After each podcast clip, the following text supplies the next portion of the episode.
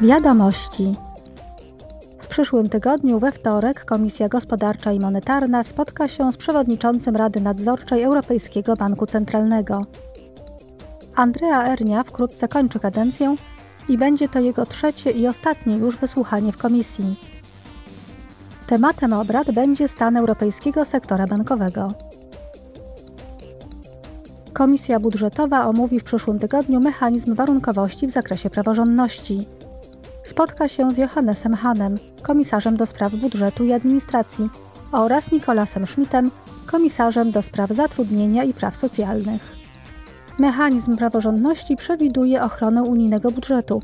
W przypadku, gdy naruszenia zasad praworządności wpływają lub mogą wpływać na interesy finansowe Unii.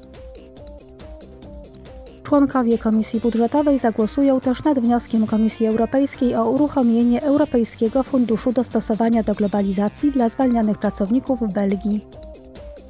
Z powodu upadłości Macro Cash Carry Belgium wiele osób straciło pracę. Komisja proponuje, by uruchomić około 3 milionów euro na pomoc w znalezieniu nowego zatrudnienia ponad 400 osobom.